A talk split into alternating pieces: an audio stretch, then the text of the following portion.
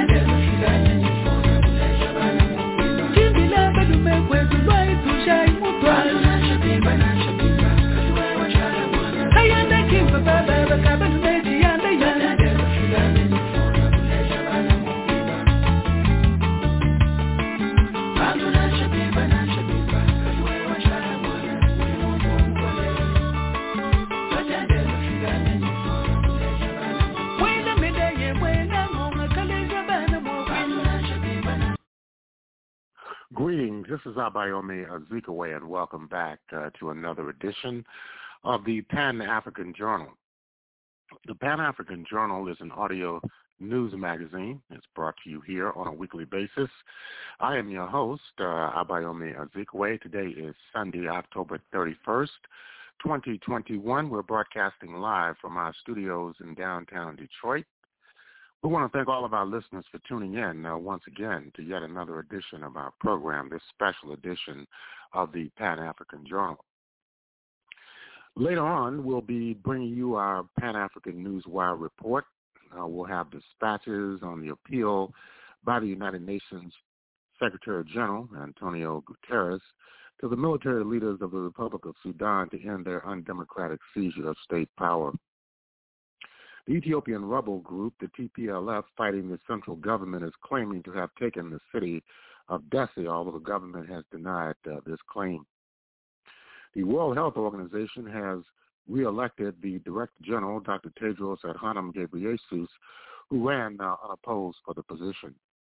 And the African Union announced that it has arranged to purchase 110 million doses of the Moderna COVID-19 vaccine for the continent. In the second hour, we look at the situation in South Africa leading up to the local governmental elections on November the 1st. Also, the G20 has ended its summit in Rome uh, with no definitive decisions on key economic issues impacting the international community. Finally, we review uh, some of the important questions in Africa and the world. These and other features will be brought to you uh, during the course of our program. So stay tuned. Uh, we'll take a musical interlude and we'll be back uh, with more of the Pan-African Journal for this week.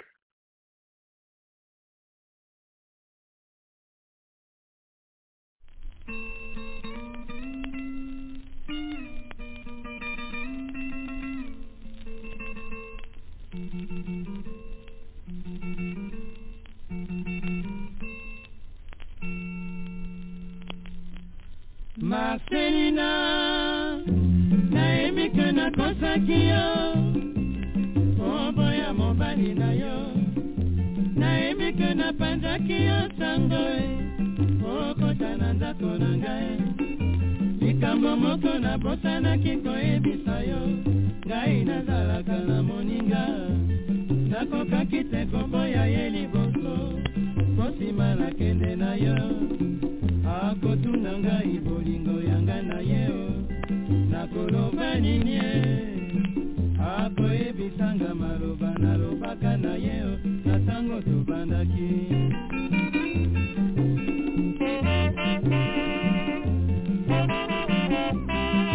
moto nyonso asalaka mabe mabelingo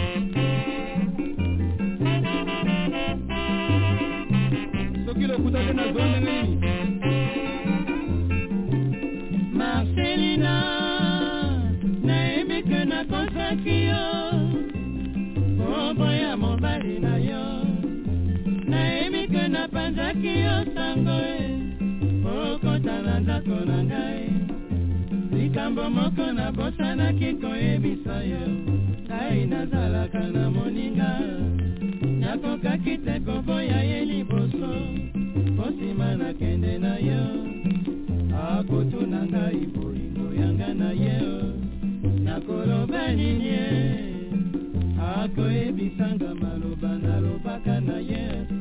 na ntango tobandaki oh, o marcelina nayebi ke nakosaki yo marcelina nayebi ke nasalaki yo contretemps okoki kolimbisa ngai marcelina marcelina vogo marcelina vogo oh marcelina zonga na mobali na yo malembe akoki koboya yo te marcelina jedi kusa tunaki ngai nakapeli yo. Soki toboyana marcelina vogo marcelina vogo oh marcelina mobali na. Yo alingi bozonga bavoyage olingaka bokosala bongo na yo ezali marceline bomela ngai se bolingo. Marceline bobo marceline bobo o oh, marceline mobali na yo abondeli ngai mingi. Alobi na ngai boye marceline kitoko na yo esilaka te marceline babetise osalaki marcelina asi abosana marcelina bobo marcelina bobo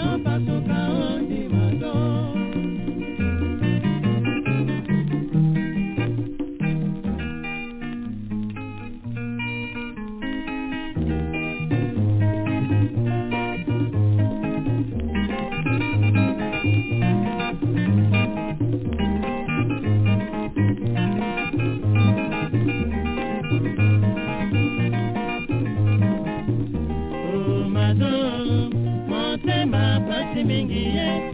Mwasi ngai nalingi aboya ngai na makasi. Nakozonga mboka na boy kokutana mazo yo na mobali na yo bosimba ya maboko.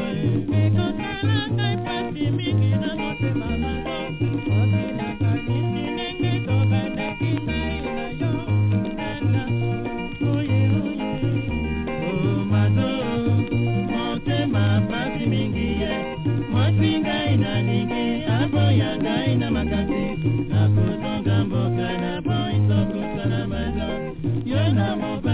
yo kosima na ma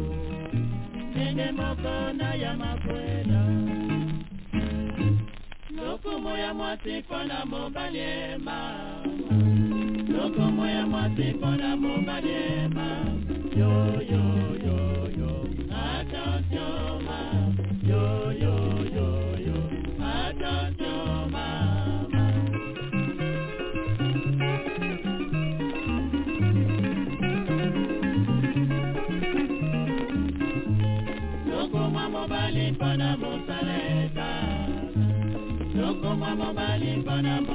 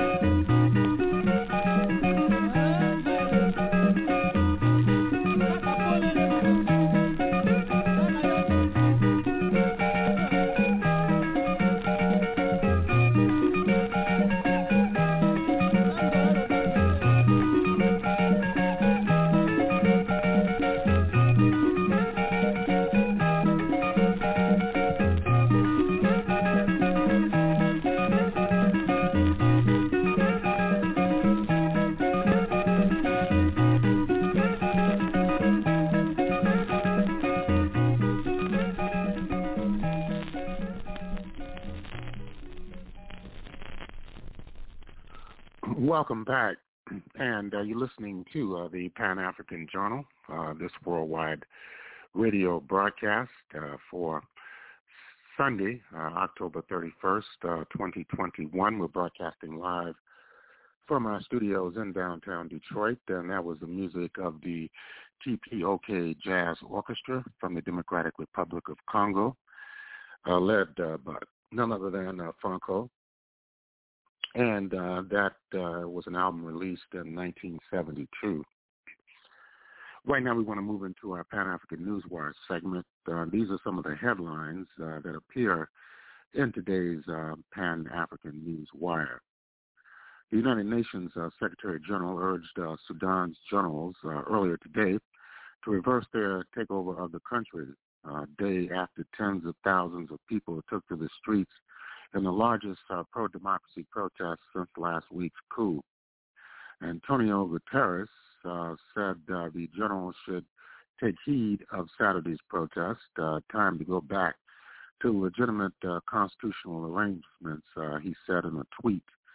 he was referring to a power-sharing deal that established joint military-civilian rule following the ouster of longtime President Omar al-Bashir and his Islamist-oriented government. Uh, this took place in April of 2019. The United Nations envoy for Sudan, uh, Volker Perthes, uh, meanwhile said he met uh, earlier today with Abdallah Hamdok, the deposed prime minister who remained under house arrest in the capital of Khartoum. Uh, we discussed options for mediation and the way forward uh, for uh, the Republic of Sudan. I will continue these efforts with other Sudanese stakeholders, he said. Uh, since last week, uh, the United Nations representatives have shuttled between the military and leaders of the pro-democracy movement. The military official said that other efforts are underway, also supported uh, by the United Nations, but conducted by a Sudanese committee uh, that began separate meetings last week with Hamdok and coup leader uh, General Abdel Fattah Burhan. The official, speaking on conditions of anonymity as he wasn't authorized to release the information, uh, said that Hamdok is still the main candidate for heading a cabinet that will report uh, to the leading generals. But should he not accept, uh, other Sudanese figures could. Uh, it remains unclear what mandate such a government would have. Burhan had repeatedly said in the weeks prior to the takeover that the military will hand over power only to an elected government. Before uh, the coup, uh, Sudan was ruled by a transitional government that included a joint military-civilian sovereign council and a cabinet headed by Hamdok that ran the day-to-day affairs.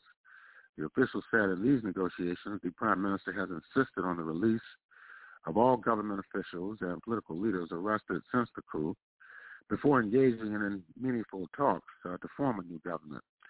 Hamdok also demanded the return to the pre-coup constitutional order uh, that would set a deadline by which the complete leadership of the country uh, would be handed over uh, to civilians. Burhan uh, has given an initial approval to release the majority of the detained officials, but said a few must remain in custody for allegedly playing a role in a coup attempt, officials said. He added that another issue is semantic the military does not consider their takeover as a coup, arguing that they had already been part of the ruling government. Uh, said he would install a new technocratic government soon uh, with the aim of holding elections in July of 2023. Uh, but the pro-democracy movement also fears the military has no intention of easing its grip and will appoint politicians it can control. Any prime minister besides Hamdok would also likely face rejection by the pro-democracy protesters. Eric Reeves, a Sudan expert at Smith College, said the standoff between the military and the protest leaders is likely to be prolonged, given that pro-democracy protesters see the takeover as a naked power grab. Neither side, civilian and military, has an easy way to climb back or down from the crisis, he said. He called on the United States and the European Union to pressure Saudi Arabia, the United Arab Emirates, and Egypt, the main backers of the Sudanese generals, uh, not offer assistance to a military-led government, especially to shore up Sudan's already battered economy. Uh, Burhan has claimed that the takeover was necessary to prevent a civil war. citing uh, what he said were growing divisions among political groups. However, the takeover came less than a month before he was to have handed some power to a civilian. The Sudanese Professional Association, uh, which was in the forefront of the uprising against al Burhan and now leads the anti-coup protest, insists on the removal of Burhan-led military council and holding those behind the takeover accountable. We need a full civilian government after our two-year experience with the generals, uh, said Mohammed Yusuf al-Mustafa, a spokesman uh, for the association. Many businesses and shops, meanwhile, remain closed in Khartoum and its twin city of Omdurman in response to calls from the protest movement for strikes and civil disobedience. Authorities have also reopened many roads and bridges linking Khartoum's neighborhoods on the sides of the Nile River. Other remained blocked uh, by makeshift barricades set up by protesters overnight. The demonstrations on yesterday were the biggest so far since the coup. Security forces shot dead three protesters in Omdurman during the demonstrations, uh, bringing the tally to at least 12 dead and over 280 wounded since Monday, according to the Sudan Doctors Committee. The Sudanese police said its forces did not use live ammunition against protesters on Saturday. Guterres, the United Nations chief, expressed concern about violence against protesters on Saturday, calling for perpetrators uh, and perpetrators uh, to be held accountable. And uh, we'll have more on the uh, situation in Sudan later on uh, in this broadcast of the Pan-African Journal. In other news, uh, the Tigray forces said yesterday that they have taken control of a key city on the route to Ethiopia's capital of Addis Ababa. Nonetheless, the government has denied this claim, and the United States urged the Tigray fighters to halt their advances as the year-long war intensifies. Tigray Forces spokesman uh, Getachew Reda told uh, the international press that the fighters took the strategic city of Dessie on Saturday afternoon. He also asserted they already had uh, commanding positions on the outskirts of the nearby city of Kombolcha and had its airport in their sights. Ethiopian government spokesman Legesse Tulu rejected that as fabricated propaganda and told uh, the international media that Dessie and its surroundings were under the control of the military. Phone calls to residents of Dessie didn't go through, complicating efforts to verify both sides' claims. Taking control of the crossroads city of Dessie and Kombolcha would put the Tigray forces in positions uh, to move south along a major highway uh, towards the capital of Addis Ababa. Getachew uh, said it's a matter of days before the fighters will be able to physically link up with another armed group, the Oromo Liberation Army, uh, with which it struck an alliance uh, earlier this year. The Tigray forces say uh, they are pressuring Ethiopia's government to lift a month-long blockade on their region of around 6 million people. Thousands of people have been killed since the war began in November of 2020 after a political falling out between the Tigray forces who long dominated the, the national government in Ethiopia. And uh, this was uh, the hostility uh, that had been expressed towards the current government of Prime Minister Abiy Ahmed. The Tigray fighters have taken the war into Ethiopia's neighboring Amhara and Afar regions, uh, moving south through Amhara towards the capital, since recapturing much of their region in June. We don't want to be in charge. We don't want our Abiy to take an entire nation down with him either, uh, Getachew said. The prime minister has urged all capable citizens to war. The United States statement on Saturday called on the Tigray forces to halt their advances in and around Dessie and Kombolcha, withdraw from Amhara and Afar, and not use artillery against cities. The U.S. urged both sides to begin ceasefire negotiations, saying there's no military solution to this conflict which it said has cost countless lives. It also said it continued to be alarmed by reports of the deliberate denial of humanitarian assistance in Tigray, where the United Nations has reported a de facto humanitarian blockade. You're listening to uh, the Pan-African Newswire segment uh, of uh, the Pan-African Journal. I am your host, uh, Abayomi Azikiwe. The World Health Organization uh, said on Friday that its Director General, Dr. Tedros Adhanom Ghebreyesus, is running unopposed uh, for a second five-year term. Tedros, the first African to head the UN Health Agency, has overseen its complex response to the COVID-19 pandemic, which has overshadowed uh, his tenure. Trained in biology and infectious disease with a doctorate in community health, he is also the first WHO chief who is not a medical doctor. The UN Health Agency uh, made the announcement after the deadline for candidacies for the next term expired last month, and Tedros' name was proposed by 28 countries, more than half of them European, and three were African, Botswana, Kenya, and Rwanda.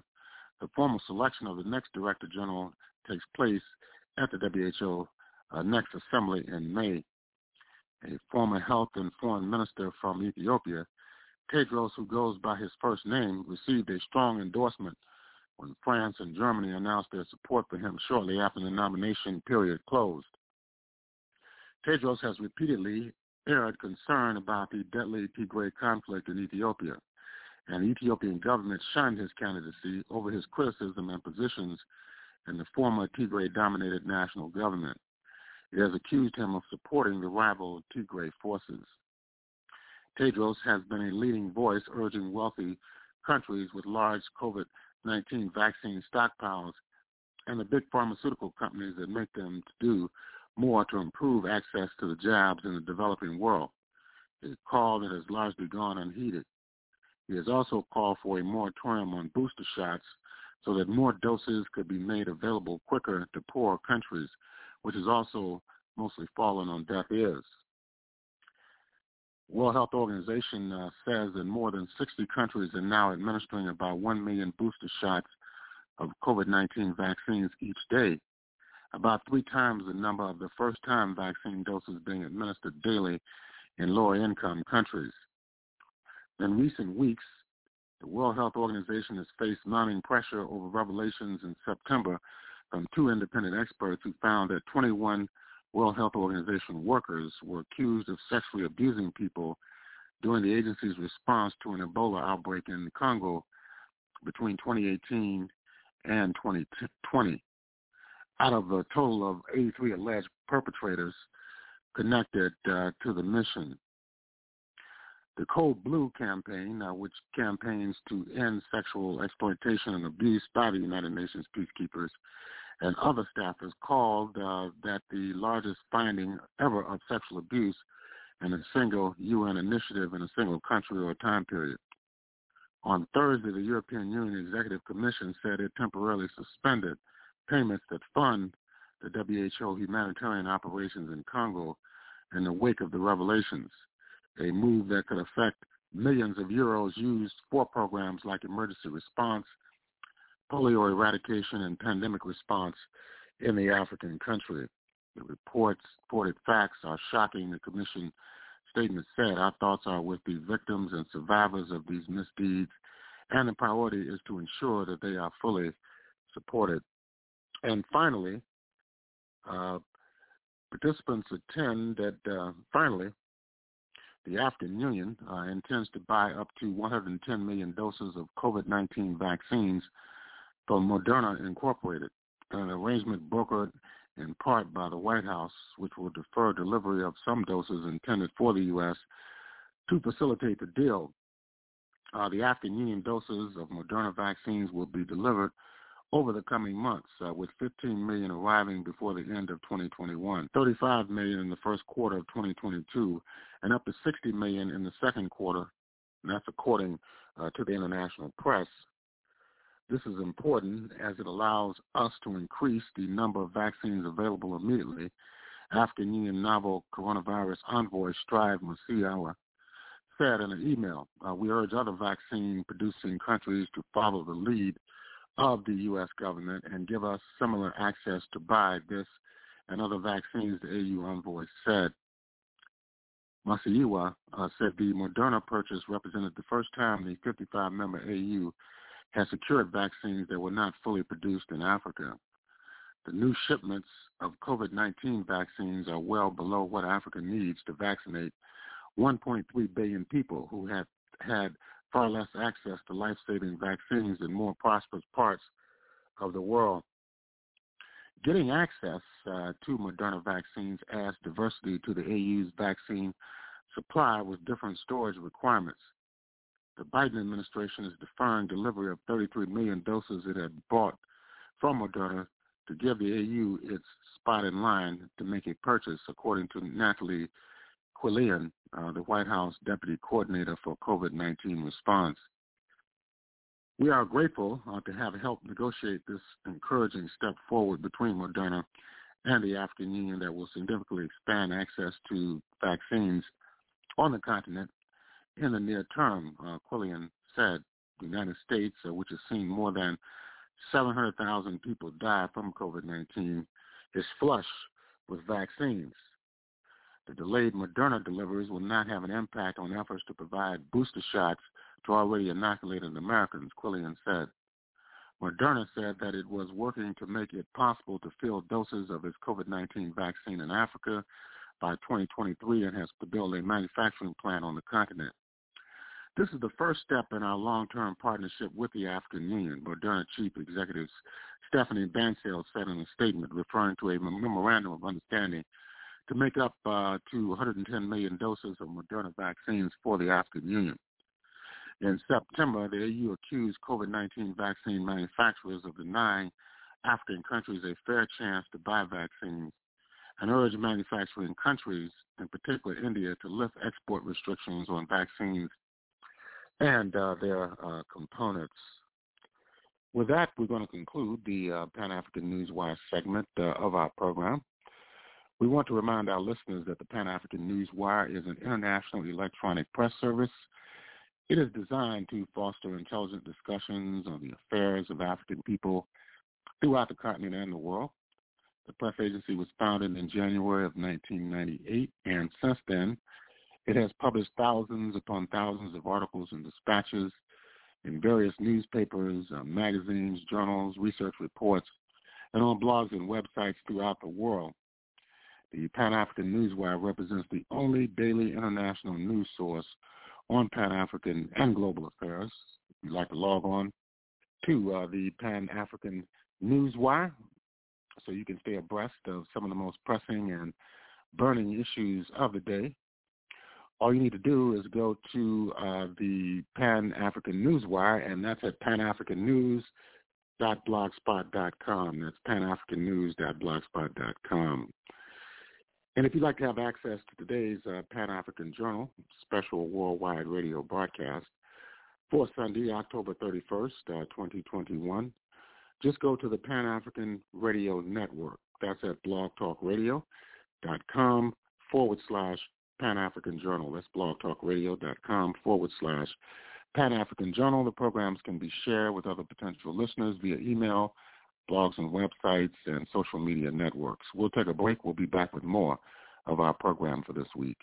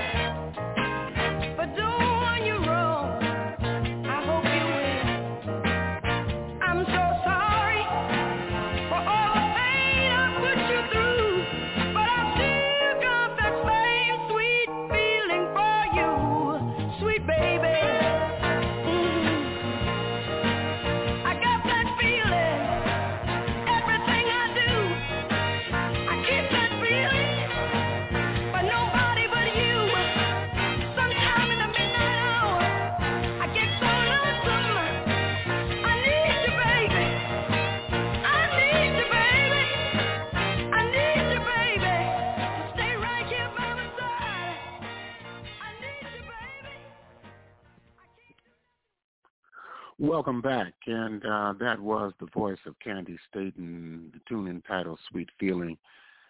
You're listening to uh, the Pan African Journal special worldwide radio broadcast uh, for Sunday, October 31st, uh, 2021. And as we mentioned earlier in the Pan African Newswire segment, we have been following the situation in the Republic of Sudan. Here's a report on events uh, from yesterday uh, where there were mass demonstrations against the military coup uh, that was carried out on October the 25th, just this last past Monday.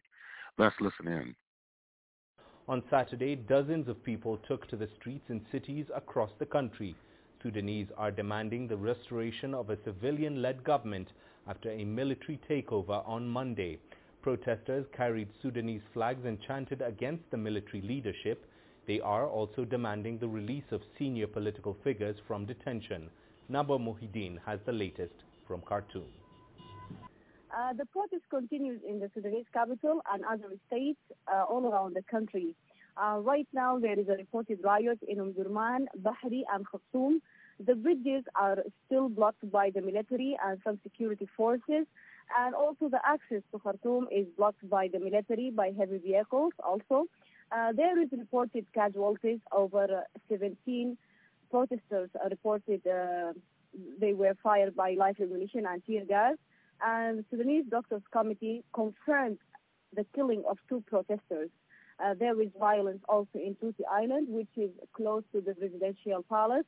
The protesters were dispersed by tear gas and live ammunition too. There is heavy deployment of military and security forces all around the country, and especially around the military headquarters. Uh, the internet and phone call signals are still in a blackout. Observers think the protests will likely continue because of the violence and because of the killings of uh, the protesters, we will, will likely witness negotiations between the civilians and military generals because of the international pressure on the generals.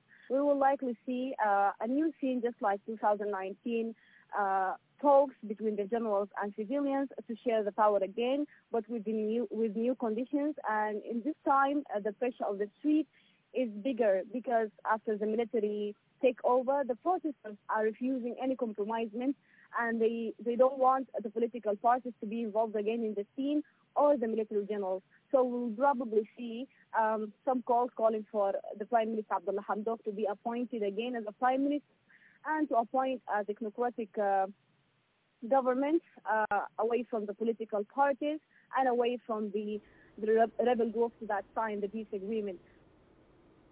Well, there is a heavy deployment of security forces in the capital, Khartoum. The United Nations and the United States have urged Sudan's top military generals to show restraint and avoid violent confrontations. The demonstrations are likely to increase pressure on the military generals who already face mounting condemnation from Western countries and the African Union. Well, joining me now from Cairo is Dr. Nabil Negm El Din. He is an independent researcher and author of international politics. Uh, doctor, I'll begin by asking you, what are your thoughts about Saturday's widespread protests in Sudan and what they signify?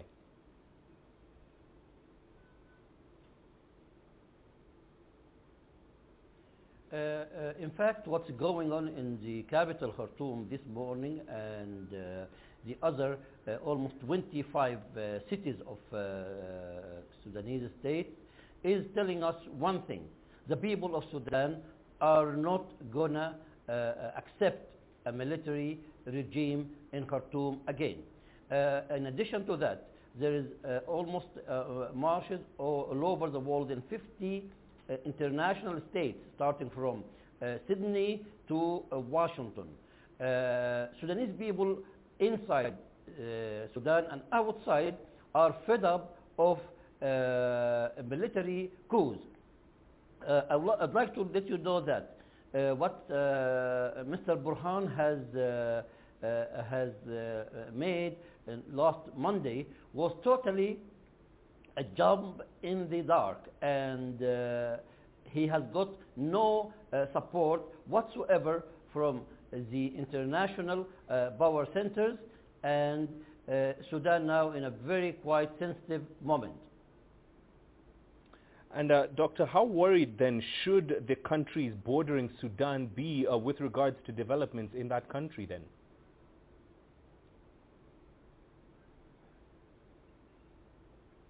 What's going on in, in Sudan at large and in Khartoum has got its uh, uh, uh, repercussions uh, all over the, the, the, the borders, west, north, and east, because uh, Sudan is a multi-racial state, and you find Sudanese people in the west has got some uh, uh, uh, uh, over the borders linked with Chad, and you've got uh, some Sudanese people in the east have got some links with the western of Ethiopia. For, in fact, what's going on in Sudan is going to affect the neighboring countries. Cairo, for example, is always caring for what's going on in Sudan, and it is considered to be uh, a very crucial part of the Egyptian national security. I suppose the question remains, Doctor, then what should the military authorities in Sudan do to then prevent uh, escalations of tensions in the country?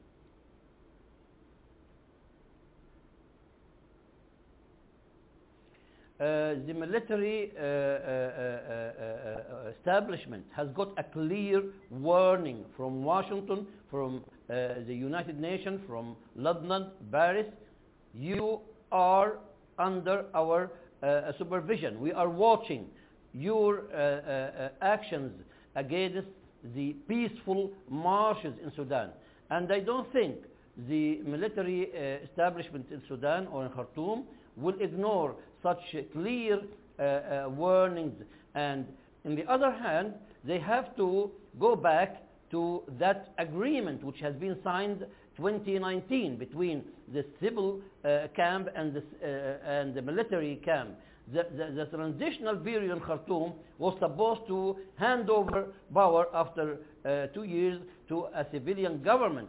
And that transitional period, which is consisted of military uh, and, and civilian figures, was supposed to establish and pave the way to democracy in Sudan. So the military uh, uh, uh, uh, figures, and specifically Mr. Burhan, has got to reconsider his uh, stance and he has got to realize that marches in the streets of Sudan, all over 50 or 25 cities, will tell him one thing, no going back. All right, Doctor, thank you very much for speaking to us on Africa Live. Dr. Nabil Negm El Din, uh, independent researcher, joining us live there from Cairo.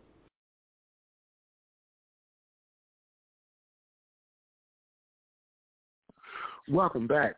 And uh, that was a report on uh, developments in the Republic of Sudan, where uh, the individuals who made up the Transitional Military Council, uh, which overthrew uh, the government of uh, Omar al-Bashir in uh, 2019, uh, formed an alliance uh, with uh, elements around the Forces of Freedom and Change, as well as other um, political organizations and technocratic professional groups in Sudan.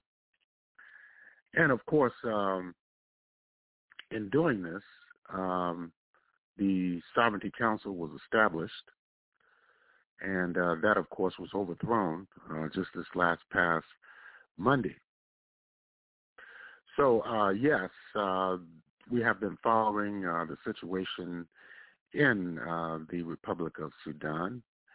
And if you want to follow what we- we've been following, you can, of course, go uh, to the Pan African Newswire and uh, read uh, articles uh, related to the current situation in the Republic of Sudan, a very, very important country as it relates to the situation involving the people of uh, that uh, very, very important uh, nation, historic nation, and also important uh, in regard to the temporary history of uh, Africa as well. And of course, uh, we have been following the situation there, and we will continue to follow the situation in the Republic of Sudan. And uh, you're listening to uh, the Pan African Journal, the worldwide radio broadcast. And um, in the Republic of South Africa, local government elections will be taking place starting tomorrow, November the 1st. And we want to do a, a roundup of uh, some of the developments surrounding uh, the local government elections in the Republic of South Africa. They will serve as a barometer of the uh, political mood inside the country. Uh, president Cyril Ramaphosa, uh, the ANC president, spoke uh, earlier today over the South African Broadcasting Corporation to encourage people to participate in the electoral process. Let's listen in. Uh, President Cyril Ramaphosa has urged all registered voters to exercise their right to vote in the local government elections tomorrow. In a recorded message to the nation, the president says results of the elections can bring change to municipalities in the country. Fellow South Africans, tomorrow on Monday the 1st of November, we will all go to the polls to elect our local government representatives. I call on each and every South African who is registered to vote to go out tomorrow and vote for the candidate and the party of your choice. Your vote counts. Every single vote counts. With your vote, you are building a better South Africa. A South Africa with strong, well-run, and effective municipalities that can improve the lives of every citizen. Local government elections are about the issues that matter most to all of us. Housing, electricity, water, sanitation, and decent roads. We all want to get better services. We all want to have decent sustainable work. We all want to see our businesses grow and for our communities to thrive. This can only happen if local government is strong.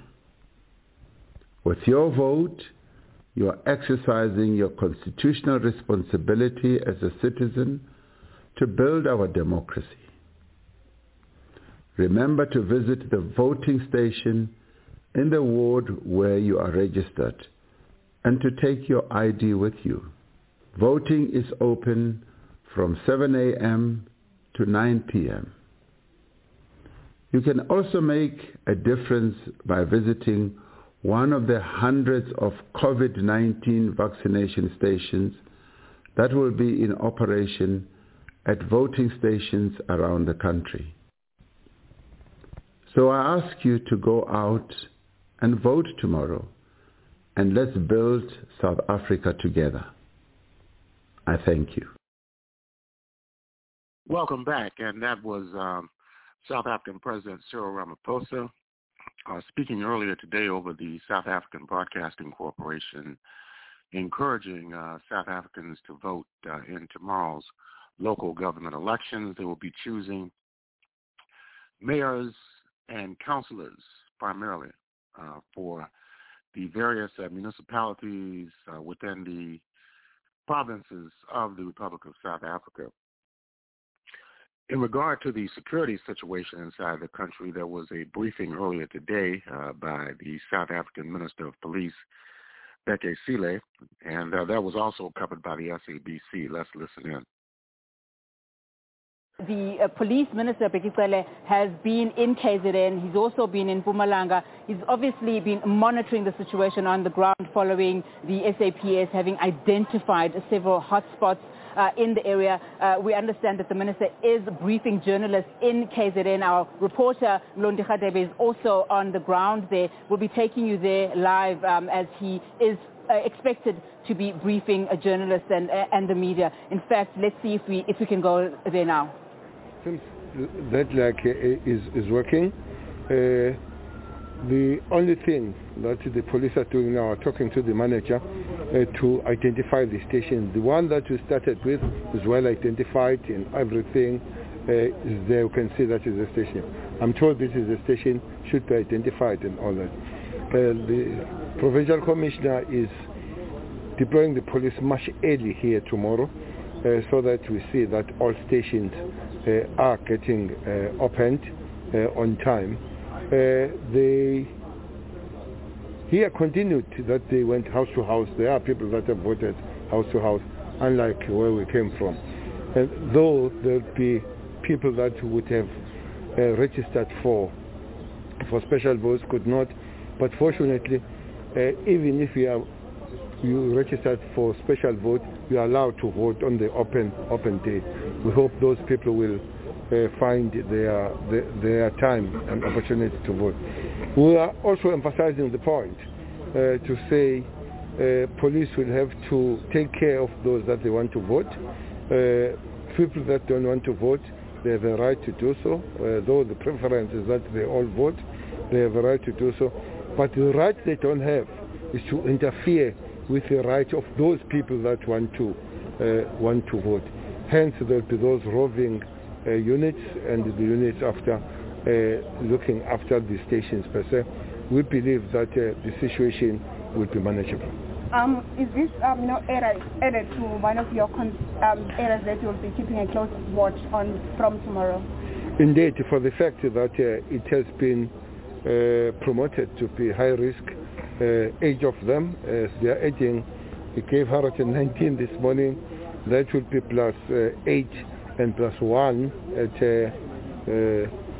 Umzinto, that Mystic Farm, so which means it would be 119 plus, uh, uh, plus uh, 9. But as he said in the morning, that th- this is a, running is a running target. This station, you might find that tomorrow morning we have uh, extra uh, that would be given. So, but we, fortunately we have enough resources, especially when it comes to a personnel. We have enough resources to put up our levels on the stations once they are identified as a high risk. So, that will be there will be a total of 128 high risk police stations. Okay. Cela isizolo kubona umbuzo ofanayo indawo le yala emkhambathini kwanyavu um kuneyiteshi engakwazi uku- engazama ukuvula ma- ukuthi ikwazi ukuvotisa ngokukhethekile angabe mhlambe nazo seyizothola usizo lwamaphoyisa oluthe thuthu nalowo bekade kuhleliwe ngaphambilini Well, o- o- amaphoyisa no IEC basebenzisana kahle kakhulu la. Eh kuyasijabulisa indlela abasebenzisana ngayo. Eh lezi teshi zala ezu 8 la emkhambathini. Bekuzo bengezona iteshi ebezibhekwe ngamehlo okhozi ngenxa yokuthi bezingazona iteshi eshisa kakhulu. Ziyashisa manje eh ama amazinga okukhushulwa nokubhekwa kwazo akhuphukile. Zonke zizoba namaphoyisa awu6 ngasinye kodwa eh kune number yamaphoyisa ezoloku ihamba izungeza ithinta lapha ewonke cishe abe 147 amaphoyisa azobe sebenza la u-IEC eh ngenxa yokuthi abasebenzi bawo abaphuma kule ndawo bayesaba ukuthi emva kokuthi sekuvotiwe kungenzeka noma yini imindeni yabo nabo eh bavumelene namaphoyisa ukuthi bazolanda abanye abasuka kwezinye indawo bazosebenza la abasuka la babahambise basuka kwezinye indawo lokho kuzosiza ukuthi bangabi nokuxabana nomphakathi emva kokuthi sekwenzekile. Amaphoyisa ke akhona eh azobabheka akuluse kahle konke lokho kwenzekayo eh siyacela manje amaphoyisa akhuluma nemanager ukuthi zonke indawo zikwazi ukuthi zicace ukuthi ziyindawo zokuvota. Siphuma kuyona lapha ngaphesheya ikahle kakhulu iyacaca le eh ayicacile. Eh kade kuvaliwe ke emasangweni. Eh bekuvaliwe emasangweni la eh kubhaliwe futhi ukuthi kungas- kungasuki eh, kungavo- kungavoti umuntu eh kususiwe ke lokho zavulwa befake nokhiye babo okhiye babo ke basusiwe bavuliwe. Basalokhiye bakhona njengoba niwabona amagate evuliwe. So sicabanga ukuthi ngibambisana kwamaphoyisa no-IEC konke kuzohamba kahle. Eh u- u- umphathi wamaphoyisa u-provincial commissioner uzozama ukuthi awavuse ekuseni iy'teshi zivulwe ngesikhathi abantu benze into abafuna ukuyenza. Eh samaphoyisa asingene ekutheni abantu bavote ngenkani. Abafuna ukuvota kufanele banelungelo lokuthi bavote kufanele amaphoyisa abavote lapho. Abangafuni ukuvota abangaphazamisi eh abafuna ukuvota ngoba nabo ngeke baphoqwe ukuthi hambani novota uma bengafuni. Kuyilungelo ukuvota siyakukhuthaza kodwa uma ilungelo ayikho into esingayenza samaphoyisa. Uh, Minister, what can be your way to encourage South Africans to exercise their right, um, you know, to vote tomorrow, and also, um, as you've said, that police will be able to ensure their safety, those who want to vote. Well, I, I think we have tried our maximum best as the police. Uh, we have two provinces really uh, now uh, that are even out of those four, as we have said, that Cape, Western Cape, KZN, uh, Gauteng, and Eastern Cape. KZN seems to be taking uh, the, the, the bunch of flowers, if it is so, of dealing with this problem. Now, as we're sitting, we had 119 in the morning, uh, we're 128 as we speak. I was speaking to Gauteng now, at least there are 23 uh, hotspots uh, in Gauteng. Though themselves, they are, they, they are, they are fluctu- fluctuating. We are calling on South Africans that the members of the South African Police Service working together with the IEC, supporting the IEC so that South Africans can practice and exercise the right that many South Africans, they work so hard, others they died for. So it's a right that you can't just surrender. Uh, because there are many political parties to vote for, the call we are making is that you go and vote. Uh, the president uh, has made that call. We are emphasizing that point made by the president to say it's no use uh, to kick out the right and the privilege that was so much fought for by the people of South Africa, especially those that they lost their lives, especially those that they did not see this era. Please don't undermine and don't throw those people away. The call, you go. Almost in all 23,000 plus uh, stations, uh, South African Police Service will be there to protect the voters. Nkatha ngesizulu um ukuthi agqugquzela yini abavoti ukuthi baphume bayovota nokuthi bazobe bephephile? Eh siyabagqugquzela abavoti eh ukuthi bahambe bayovota. Eh amaphoyisa azabe konke ukuthi enze ukuphepha kube khona ikakhulu kulawo ama province amane.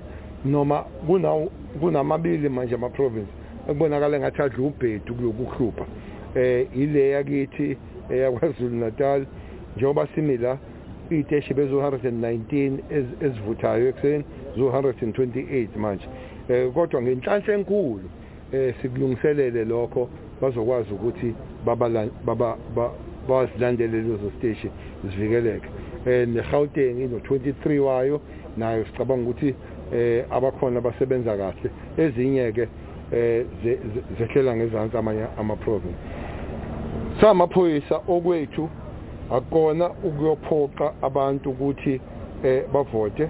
Abantu banamalungelo amabili. Noma sibakhuthaza ukuthi basebenzise lokuqala lokuvota nelesibili lokungavoti kuseyilungelo labo. Kodwa bangelona ilungelo labo ukuthi bavimbe abafuna ukuyovota.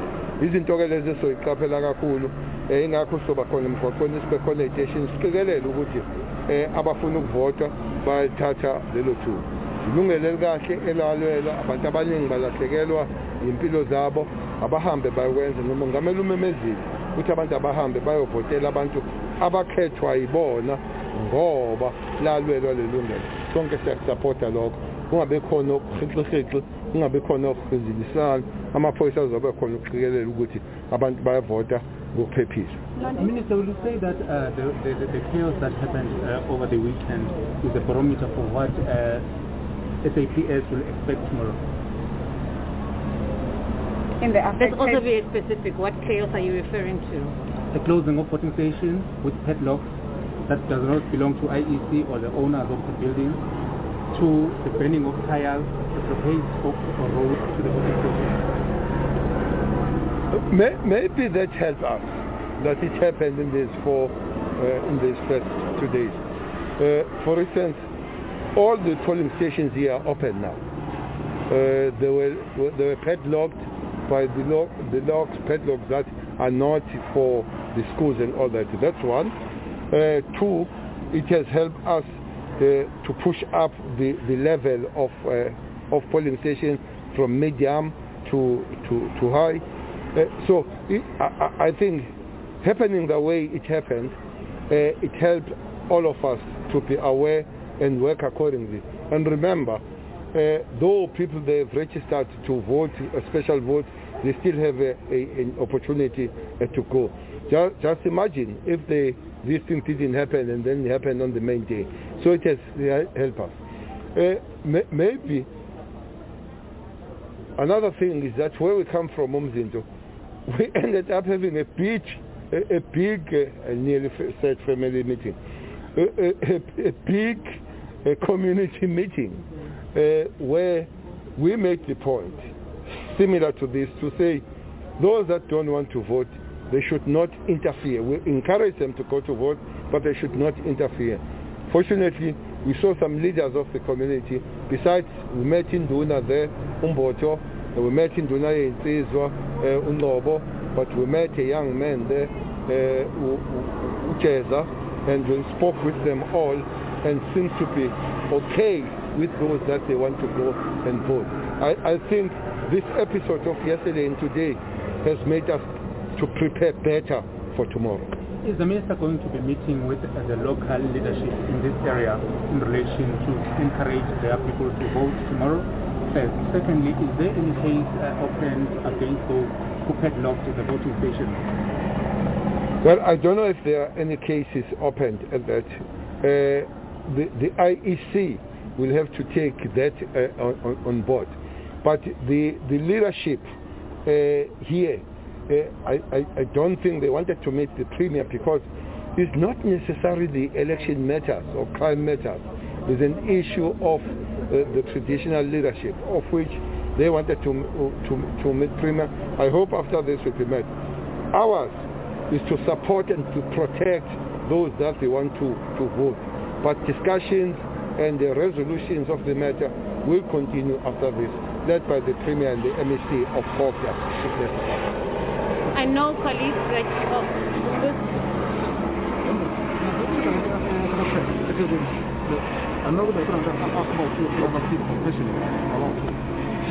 angibuzwa ubamba nebhanoti le le maybe washa lo no no two abasha question uh, the, the, the, the investigations there uh, are continuing. It's a, it's a case that for some reason has become very high profile and the police must be very neat in dealing with it. Uh, but my last report is that we're on course of dealing with that case. Uh, one question, Minister Samakwana from MMQ. Can you just give us a brief introduction of what you learned in your visit in Zinda? Well, what I learned at Mzinto is generally what is generic uh, in many other in many other in many other wards where people have a problem with the with the question of the selected or elected or appointed uh, candidates. Uh, that's I'm saying it's generic because uh, though it's bigger portion with the ANC uh, candidates, it does have problems with other candidates. For instance, in Ward 39, uh, in the hostel in KwaMashu, uh, we're having a similar problem. I think the candidate is, is, is already staying out of the, of the ward.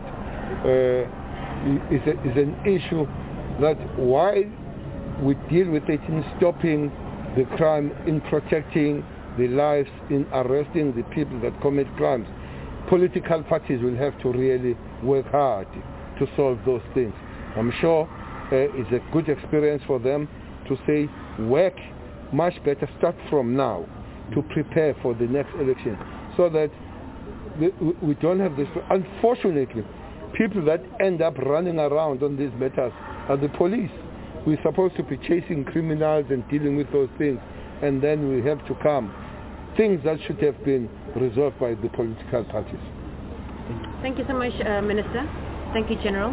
Thank you, MEC. Colleagues, I will communicate with you as to Minister where will he be casting his vote tomorrow. Oh, there you have it, a Minister of Police there.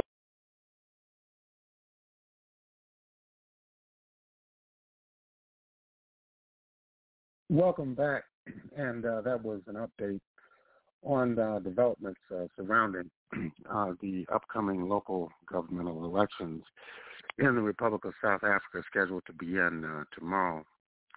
And we'll take a break. We'll be back uh, with more of the Pan African Journal for this week.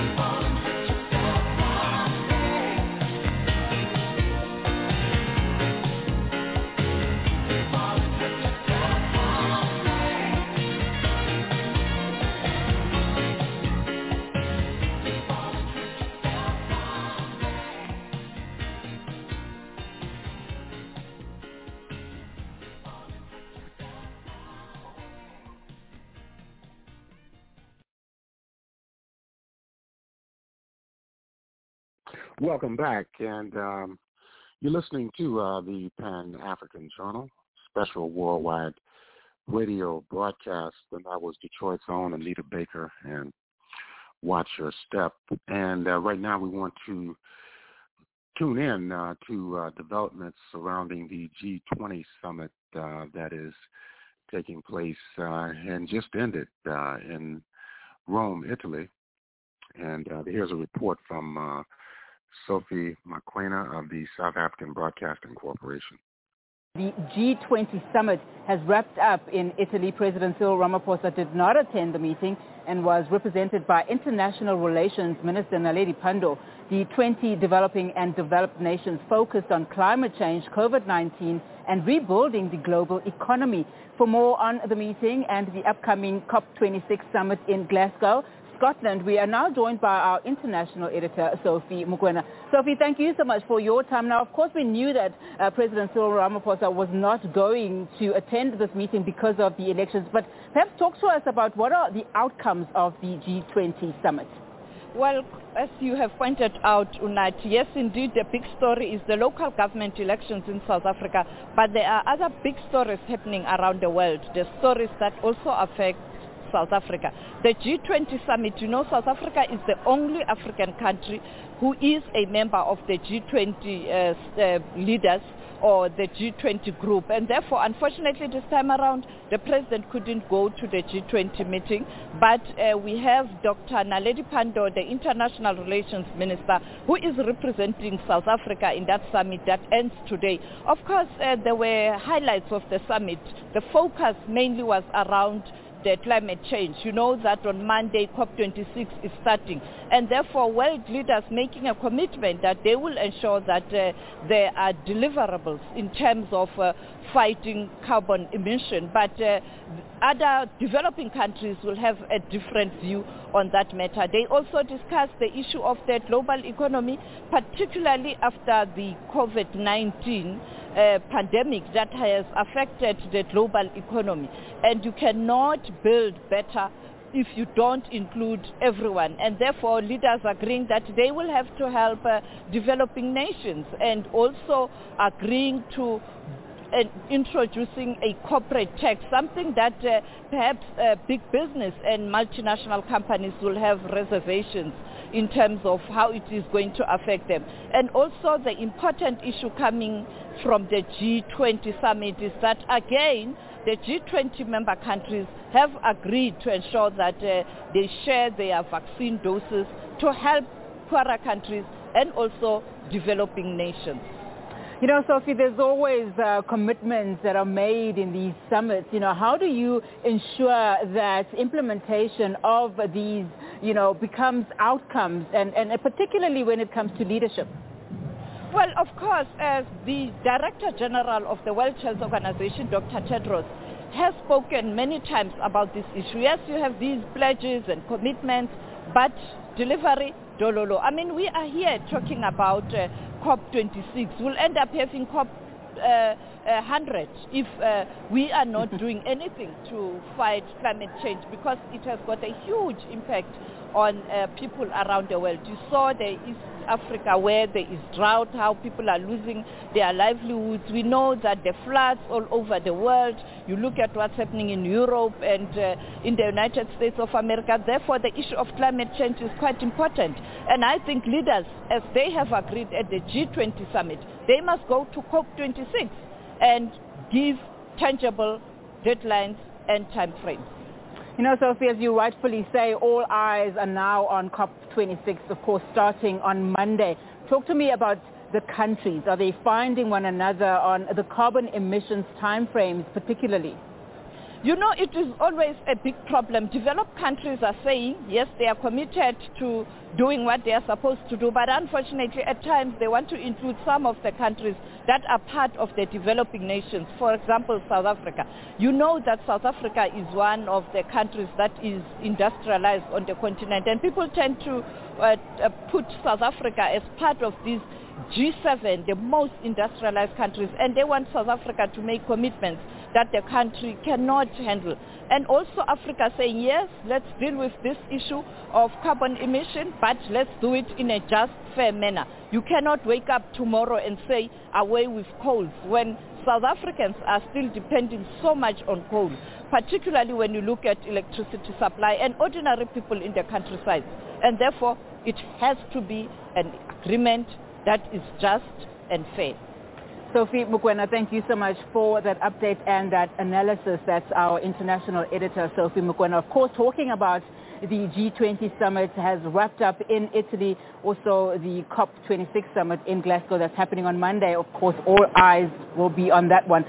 Welcome back. And uh, that was a report on the uh, G20 summit that just ended uh, earlier today. a lot of discussion on the uh, disruptions of uh, supply chains, also the crisis of uh, climate change, the uh, pandemic's impact on uh, the world economy uh, from various uh, perspectives. And uh, you're listening to the Pan African Journal, the worldwide radio broadcast, special edition of our program. And we'll take a break and we'll be back with more news of the world and news from the African continent. Mm-hmm.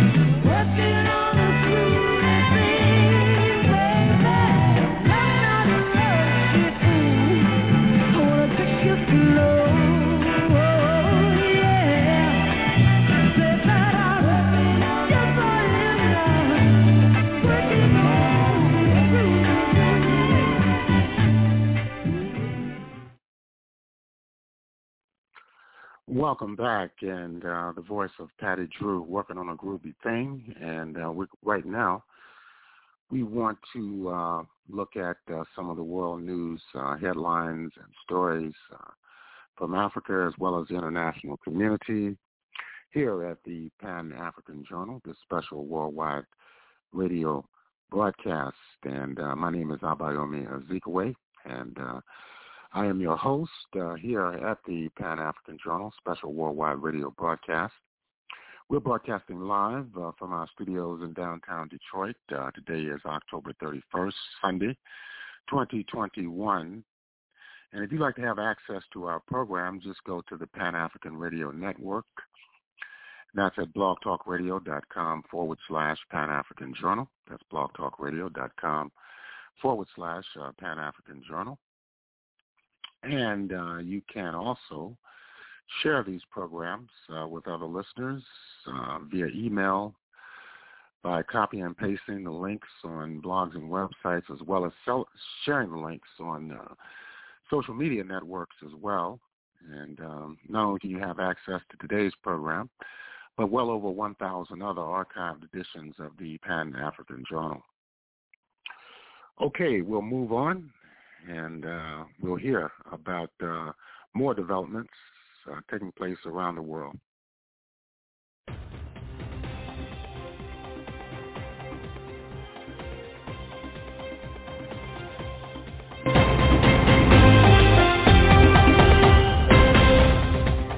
Welcome to the world today. I'm Richard Ntai Nairobi. Here's what's ahead. Calls for restraint in Sudan amid protests against the military takeover. Climate talks dominate day two of the G20 summit. And all eyes on Glasgow, which is hosting the UN's climate change conference. Once again, welcome to the world today. Let's begin in Sudan, where the country have denied uh, using live ammunition during Saturday's mass protest. A doctors union said security forces shot dead three people during protests that took place almost a week after the military seized control. Tens of thousands took to the streets in various cities across Sudan, including in the capital Khartoum in the so-called March of Millions. Pro-democracy groups call for protests to demand the reinstating of the transitional government and the release of senior political figures from detention. Musa Mushin Ibrahim has more from Khartoum. There was the, the, the day that everyone was waiting for. All thousand of people, 100,000 of people, they went to the street from many different parts in Khartoum, from the Omdurman, Bahri, and Khartoum and they, there was it was a really enormous people. They went outside. There was the protest, and unfortunately there was the three killed in Omdurman and 100 injured. And there was the protest too from demonstrating from around the state, from five states in Sudan. They also they asking for democracy and supporting the vice president Abdullah Hamdok to get back. And still, the Abdullah Hamdok sticking his condition. The strict condition is like um, to release all the, the people in the prison and the government uh, should be handled by him and the army should not be put hand anything about the politics and he wants to choose the, the government minister by himself. So the life is very normal but they still cut the electricity the, and, the, and the internet and, and they cut the cell phone and the text message and you cannot go out from the district. You just stay at your neighborhood even the ambulance cannot cross the bridge or go to the hospital. And the, the people in Sudan still state of council and everything is locked down, the civil obedience, and there is no any press conference, there is no any declaration from the general commander of Burhan until right now. The 16th group of, of 20 leaders summit, the G20 opened on Saturday. The two-day summit held both online and offline under the Italian presidency is focusing on pressing global challenges such as the pandemic, climate change, and economic recovery. Chinese President Xi attended via video link and delivered a speech. Wang Haiyang has more. It was a call to the G20 to shoulder its due responsibilities in face of changes and a pandemic, both unseen in a century. President Xi Jinping said China is ready to work with all parties to enhance vaccine accessibility and affordability in developing countries. He said China has provided over 1.6 billion doses of vaccines for more than 100 countries and international organizations to date. That number will top 2 billion for the whole of 2021, and China is conducting joint vaccine production with 16 countries. China, together with 30 other countries, has also launched an initiative for Belt and Road Partnership on COVID-19 vaccines cooperation. Xi said that the pandemic has brought multiple crises to the world. It has hit developing countries in particular, and the implementation of the 2030 Agenda for Sustainable Development is facing unprecedented challenges. He said that China welcomes the IMF's decision on the new allocation of special drawing rights totaling 650 billion US dollars and stands ready to lend a new allocation to low-income countries that are seriously affected by COVID-19. Xi urged major economies to adopt responsible macroeconomic policies and prevent measures taken for themselves from entailing rising inflation, exchange rate fluctuations, or mounting debts. He reaffirmed China's commitment to opening up and a fair market order. 中国将坚持对外开放的基本国策。 China will stay committed to the fundamental state policy of opening up to unleash the potential of its huge market and enormous domestic demand. We will promote institutional opening up that covers rules, regulations, management and standards, and step up protection of intellectual property rights. We will continue to foster a business environment that is based on market principles, governed by law and up to international standards, and ensure a fair and equitable market order for both domestic and foreign companies.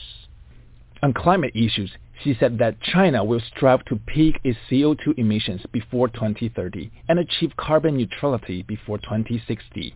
China will honor its words with actions and work with all countries to pursue a path of green, low carbon, and sustainable development. The president concluded with a call for joint efforts to dispel the dark clouds of the pandemic at an early date and jointly build a better future for all. Wang CGTN. Voters in Japan are casting ballots for representatives for the lower house. The poll will gauge public satisfaction with the ruling coalition's response to the pandemic and other issues. It comes nearly a month after Prime Minister Fumio Kishida took power. Our correspondent Phoebe Amoroso reports from Tokyo. Well, the voter turnout is projected to be uh, higher than it has been recently, but then in recent elections it has dropped to a post-war low. It's expected that over um, 55% will turn out to vote, and that could mean that the results could be a little bit unexpected. Typically, higher voter turnout uh, signifies that the opposition party may stand a stronger chance. The big question in these elections is currently going on. Polls are open from 7 a.m. till 8 p.m. today, so we won't expect the results till later. But the key question is whether the LDP, the ruling Liberal Democratic Party, can they keep the majority? The LDP, before it dissolved parliament, had 276 seats, but it's only set itself a target of 233 seats. And indeed, uh, many newspapers are projecting, projecting that it could lose around 36 seats.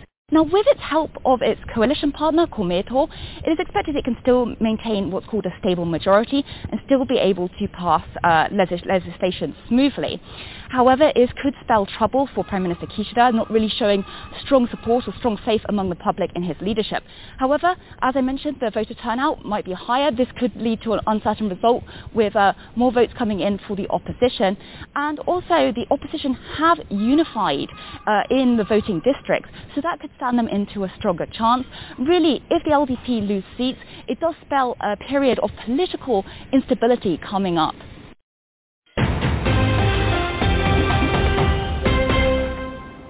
The Associated Press reports Yemen security forces say at least eight people have been killed and 11 others wounded in an explosion in the port city of Aden. Saturday's explosion happened outside Aden's International Airport. A number of nearby vehicles and residential homes were destroyed. So far, no one has claimed responsibility, but local security forces blame militants of terror groups.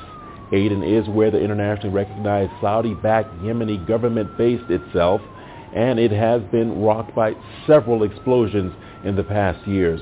Blame has fallen on local affiliates of al-Qaeda and the Islamic State groups. The Iranian-backed Houthi rebels have also targeted the city with ballistic missiles and explosive-laden drones. The 26th uh, United Nations Conference of the Parties on Climate Change is set to open today in Glasgow, Scotland. The gathering is widely expected to be a crucial opportunity for reaching new consensus. Recent years has raised concerns about COP26's chances of success and sparked warnings that the conference may end in empty talks. Andrew Wilson reports. The world's top negotiators, activists and journalists are about to descend on this Scottish city to thrash out once again the climate dilemma that almost all know to be real, but hardly any seem able to navigate. All the accepted science points in the same direction, but what was celebrated in Paris six years ago as an intention must now be turned into an agreed plan of action. But with economies reeling from the persistent pandemic and a growing energy crisis, there is little appetite for bold action. The warnings and the meetings and the reluctance to act have been consistent for decades. We live in dangerous times, and I think it worth listening carefully to all those intelligent observers of the natural environment who are increasingly speaking with one agitated voice. I'm not going to go to the Rio conference and make a bad deal or be a party to a bad deal. I'm not going to sign an agreement that does not protect the environment and the economy of this country. Turbulence hitting the world's climate is no longer a matter of dispute. And crisis weather events that used to be confined to the tropics have become more common in the developed world, particularly America and Europe. Even then, the politics of agreement has stumbled. In order to fulfill my solemn duty to protect America and its citizens. The United States will withdraw from the Paris Climate Accord. Even with the US back on board, the aspirations of $100 billion to help developing countries and binding targets for net zero emissions are proving worryingly elusive. And with energy demand still increasing, coal mines across the world that should have been closed remain open. Uh, I think we are facing a real challenge. And in the meantime, also, you know, global, this global geopolitical tension going on, and uh, and then uh, all this trust, you know, that is uh, very very uh, important for to reach global solidarity. I think that's kind of a uh, lacking. The real cost that no one is willing to pay is the cost of inaction. The IPCC report of 2018, the IEA report of this summer, the Financial Stability Board assessment of risk, and the marketplace opportunities for profit are all coming together to drive change and to drive a different approach. But let's be clear, despite all the momentum that is heading into Glasgow, we still face a gap. For many national governments, it's just too risky to step up. The threat of economic turbulence, the inequalities in the global financial system, the growth priorities for developing nations all conspire to create geopolitics of hesitation. The political statements are cheap. The world's scientists behind the scenes are in agreement. But for societies built on centuries of carbon energy, it's still a bitter pill. Andrew Wilson, CGTN. Well, that's it for this edition of The World Today. I'll be back shortly with more news from the continent in Africa Live. Thanks for watching.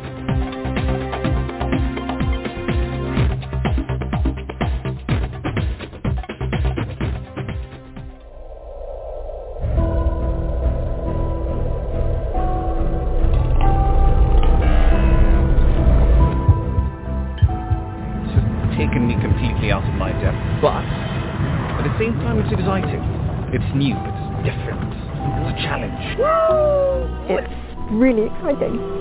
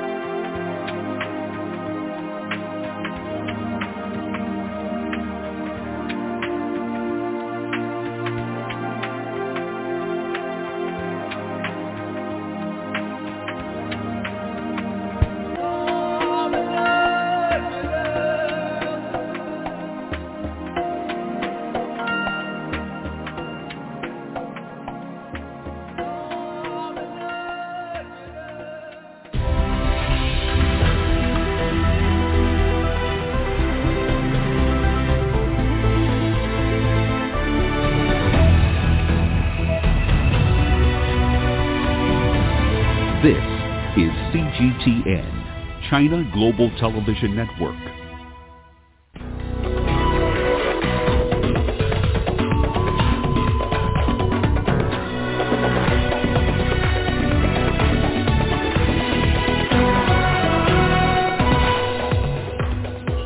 Calls for restraint in Sudan amid protests against the military takeover. Africa lags behind coronavirus uh, vaccination target. And all eyes on Glasgow, which is hosting the UN's climate change conference. Hello and welcome to Africa Live. As always, great to have you with us. I'm Richard Ntal live in Nairobi and for those of you joining us from across the continent and around the globe, we thank you for joining us. Let's take a look at other stories making headlines this hour. The World Trade Organization tackling coronavirus vaccine supply shortage by reducing restriction exports. And in sports, we'll tell you about the para surfer champion going against the odds in South Africa. Once again, welcome to Africa Live. Great to have you along with us for this hour. Let's begin in Sudan where the police in the country have denied using live ammunition during Saturday's mass protests. A doctors union said security forces shot dead three people during protests that took place almost a week after the military seized control. Tens of thousands took to the streets in various cities across Sudan, including in the capital Khartoum in the so-called March of Millions. Pro-democracy groups called for protests to demand the reinstating of the transitional government and the release of senior political figures from detention. And in Ethiopia, the federal government says it is still in control of the strategic town of Dessie in the Amhara region. The large town is around 300 kilometers from the capital Addis Ababa. Re- rebellious Tigray forces had earlier claimed that they had seized the town where thousands of ethnic Amharas have sought refuge. Fighting has escalated between Ethiopian government forces and the Tigray People's Liberation Front. Much of northern Ethiopia is under a communications blackout and access for journalists is restricted, making battlefield claims difficult to corroborate. And in Uganda, a bomb blast in a village has killed at least uh, two children. The Friday explosion took place in Nakaseke district, which is 60 kilometers north of the capital, Kampala. Kampala. A senior police officer there said on social media that the device was given to the kids disguised as a jackfruit toy. The bomb killed a 14-year-old and a child living with disability. No one has claimed immediate responsibility for the attack. This incident becomes the third attack in the East African country in a week. Earlier, a bomb exploded at a restaurant in Kampala, killing one person and injuring three others. ISIL claimed responsibility for that attack. Police also confirmed a suicide bomb attack on a bus which killed the suspected attacker and injured several passengers. Well, let's bring in Mohammed Daghar, Regional Coordinator for Eastern Africa at Institute for Security Studies. He joins us via Zoom from Nairobi. Uh, welcome to the program. Thank you for joining us here on Africa Live. Now, this incident is not an isolated case as people in Uganda keep finding unexploded devices lying around in areas where the Bush war took place uh, years ago. Why is, does this remain an ongoing problem is the question. Thank you very much for having me in the studio today. You know, with the end of the Bush War, uh, uh, that lasted for about uh, six years uh, and ended in the 1986, Uganda continued to face serious decades-long terrorist prog- uh, problem from two terrorist uh, groups that operate in the region. One is the Al-Qaeda-linked Al-Shabaab group, and second is the Islamic State-linked Allied Democratic Forces group that is actively uh, operating in the eastern part of Democratic Republic of Congo and also Uganda. Authoritatively, the ADF, that is the Allied Democratic Forces, is the biggest group, uh, terror group that Uganda continues uh, to confront. And uh, this really dictates from the, its formation years in the late 1980s, uh, where it was uh, against the presidency of Kaguta uh, leadership uh, and party, the National Resistance Movement that took power in the 1986. And with a battalion force of, uh, of over 1,500 uh, troops, the Allied Democratic Force has two unique attributes. One, it is both a terrorist group and also a transnational organized uh, crime group uh, operating in the Eastern Democratic Republic of Congo, uh, gold mining fields, coltan mining, the timber trade, uh, racketeering, extortion, uh, kidnapping, uh, and second, actually its head is in Uganda uh, because of the terror financing uh, that it receives from legal uh, trade that are active in Uganda, real estate and the petroleum industry. This week alone, the police arrested three suspects who hail from Uganda.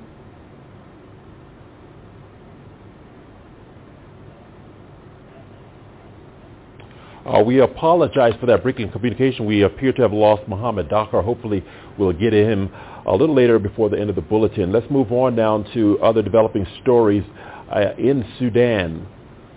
In Uganda, rather, our top story where police, rather, in Sudan have denied using live ammunition during a Saturday's mass protest.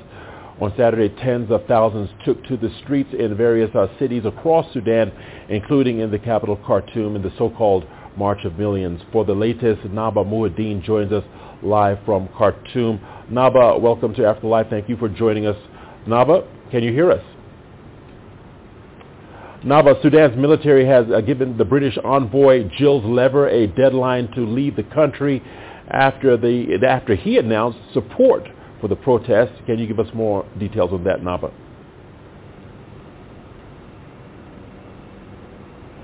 Uh, yes, uh, some some news uh, saying, and now it's confirmed that the British ambassador in Khartoum was given 21 days deadline uh, to leave Sudan after he announced his solidarity with the pro-democracy protesters. And also he called on the military generals to adhere to the power sharing agreement signed in 2019 and he condemned the military takeover and he named it with a takeover and he expressed the United Kingdom uh, solidarity with the uh, protesters and condemning of the takeover. He also called on the military generals to go uh, back on talks with the civilian leaders and to release the political um, political activists and uh, political uh, members of political parties members that they were uh, they were they were detained in the day of the coup. Uh, he also put the responsibility of any excessive violence against the protesters on the security forces and he also put the responsibility of the torture. There is some news that the political detained, uh, the, the, the, the, political members um, uh, and activists, they are tortured in the detention so he put the responsibility on the security forces. After he published this video, uh, just two days after that, he, he has um, received a warning and a deadline to leave the country in 21 days. All right, Naba, it's a day after some of the biggest protests Sudan has uh, seen in years. What's the mood like really over there?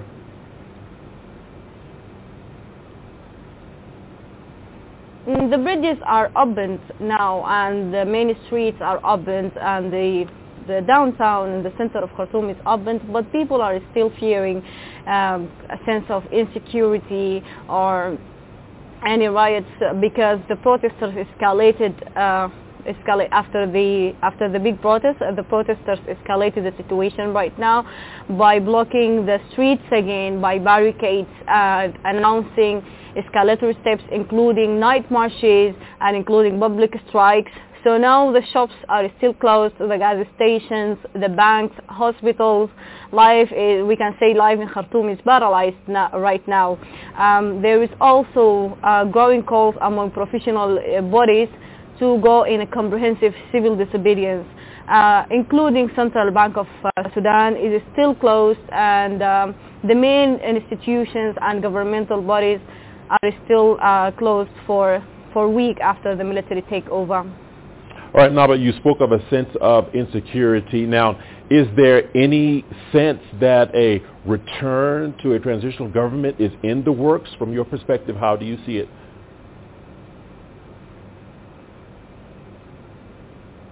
Actually, the situation is still unclear uh, because the political parties and political activists and protest blocs are refusing any talks with the military generals.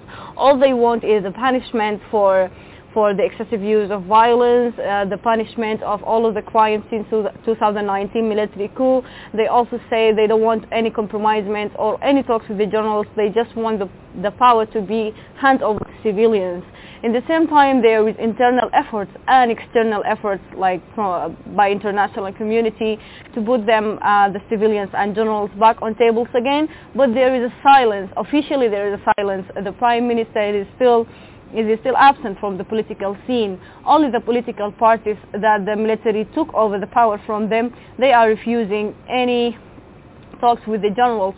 So maybe the pressure of the international community, uh, especially U.S. and EU and other other countries uh, and international blocs, maybe the pressure will put the, milita- the military and civilians on tables again. We, we might see a new talks and negotiations like just like what happened in 2019 after the ouster of al-Bashir. But the only challenge right now is the protesters. They don't want any power sharing agreement with the generals because they said they can't guarantee the generals to take over the power again. So all they want right now is to exclude the military generals from the, the political scene. And also they think the parties uh, have contributed to, to the sense of, um, of the turmoil. Uh, so right now the protesters want technocratic government headed by the Prime Minister Abdullah Hamdok and the military to be in the positions of defense and interior ministries. All right. Naba Muhadin, thank you so much for staying on top of that story for us. Naba Muhadin, much appreciated. Uh, time now for a short break. You're watching Africa Live. Here's what's ahead. All eyes on Glasgow, which is hosting the UN Climate Change Conference.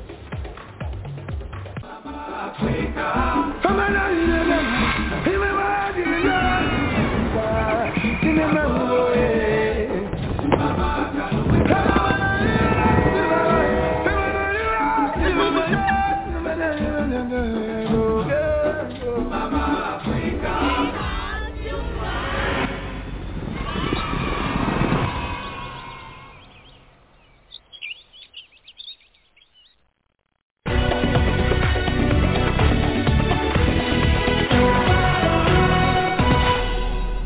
Welcome back to Africa Live. Thanks for staying with us.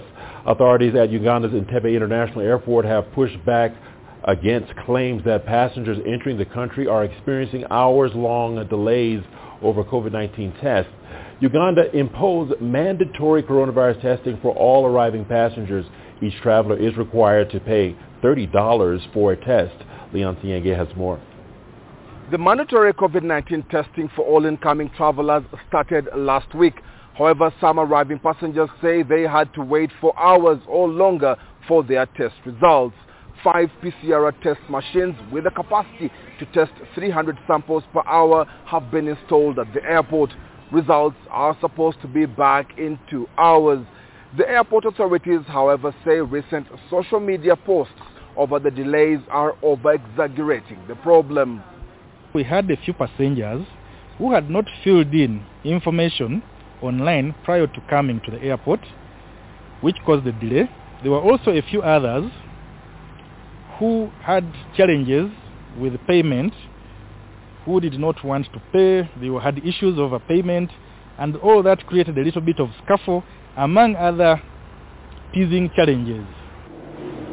At the height of the COVID-19 pandemic in 2020, Uganda closed its own international airport for close to six months.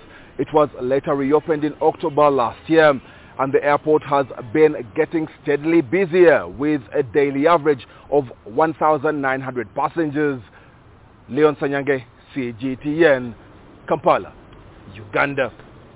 Most African countries will not hit the year-end target of fully vaccinating 40% of their people unless efforts to accelerate the pace of inoculations succeed. The World Health Organization says only five countries are projected to achieve this mark, with the continent struggling to meet rising demand for essential vaccination commodities like syringes. CGTN's Enoch Sokolia reports. According to WHO Africa, only three countries have fully vaccinated over 40% of their population. It means only Seychelles, Mauritius and Morocco have met the goal set in May by the World Health Assembly, the world's highest health policy setting body. The UN agency says that at the current pace, just two more countries, Tunisia and Cape Verde, will also hit the target. Indeed, the continent is struggling. Only 77 million people have been fully vaccinated, which is just 6% of the continent's population. In comparison, over 70% of the high-income countries have already vaccinated more than 40% of their people. But why are many African countries struggling? WHO points to several issues. The organization says countries still need to improve their readiness for COVID-19 vaccine rollout.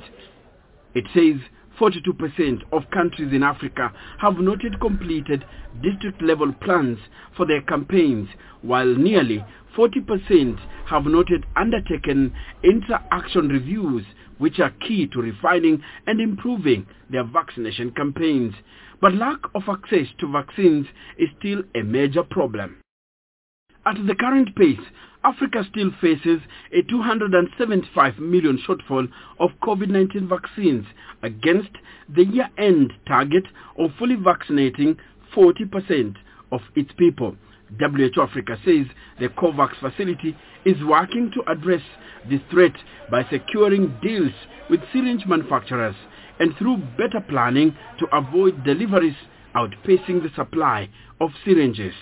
Nearly 8.5 million COVID-19 cases and more than 217,000 deaths have been recorded in Africa. Enoch Sikolia, CGTN, Nairobi, Kenya. The 26th United Nations Conference of the Parties on Climate Change is opening today in Glasgow, Scotland. The gathering is widely expected to be a crucial opportunity for reaching new consensus on further curbing carbon emissions. The stalled progress during recent years has raised concerns about COP26's chances of success and sparked warnings that the conference may end in empty talks. Andrew Wilson reports. The world's top negotiators, activists and journalists are about to descend on this Scottish city to thrash out once again the climate dilemma that almost all know to be real, but hardly any seem able to navigate. All the accepted science points in the same direction, but what was celebrated in Paris six years ago as an intention must now be turned into an agreed plan of action. But with economies reeling from the persistent pandemic and a growing energy crisis, there is little appetite for bold action. The warnings and the meetings and the reluctance to act have been consistent for decades. We live in dangerous times, and I think it worth listening carefully to all those intelligent observers of the natural environment who are increasingly speaking with one agitated voice. I'm not going to go to the Rio conference and make a bad deal or be a party to a bad deal. I'm not going to sign an agreement that does not protect the environment and the economy of this country. Turbulence hitting the world's climate is no longer a matter of dispute. And crisis weather events that used to be confined to the tropics have become more common in the developed world, particularly America and Europe. Even then, the politics of agreement has stumbled. In order to fulfill my solemn duty to protect America and its citizens. The United States will withdraw from the Paris Climate Accord. Even with the US back on board, the aspirations of $100 billion to help developing countries and binding targets for net zero emissions are proving worryingly elusive. And with energy demands still increasing, coal mines across the world that should have been closed remain open. Uh, I think we are facing a real challenge. And in the meantime, also, you know, global, this global geopolitical tension going on, and uh, and then uh, all this trust, you know, that, is uh, very very uh, important for to reach global solidarity. I think that's kind of a uh, lacking. The real cost that no one is willing to pay is the cost of inaction. The IPCC report of 2018, the IEA report of this summer, the Financial Stability Board assessment of risk, and the marketplace opportunities for profit are all coming together to drive change and to drive a different approach. But let's be clear, despite all the momentum that is heading into Glasgow, we still face a gap. For many national governments, it's just too risky to step up. The threat of economic turbulence, the inequalities in the global financial system, the growth priorities for developing nations all conspire to create geopolitics of hesitation. The political statements are cheap. The world scientists behind the scenes are in agreement. But for societies built on centuries of carbon energy, it's still a bitter pill. Andrew Wilson, CGTN. To South Africa now, where the city of Cape Town has begun to prepare itself for the adverse climatic conditions that climate change is expected to bring in the future. The city has implemented policy changes as well as built infrastructure to deal with challenges such as rising sea levels. Some people, however, believe climate change is already beginning to take hold on their lives and livelihoods. CGTN's Travers Andrews has more. As a city located on the southern tip of Africa, Cape Town is often exposed to the stormy Atlantic Ocean, and this is usually the result. A broken road lies as evidence of storm surges that are increasing in frequency, and this phenomenon is only set to get worse as climate change takes hold. The city of Cape Town, though, has begun adapting to this change by implementing new policies that govern coastal development and has also invested in protective infrastructure. We've got a, a range of adaptation interventions that have been completed as well as others that are in progress. These interventions span across uh, socio-institutional interventions as well as um, the more traditional hard engineering approaches, which which might include seawalls and, and revetments, etc. Those interventions also include the restoration of coastal ecosystems, which play a key role in mitigating the impact of climate change-induced coastal pressures.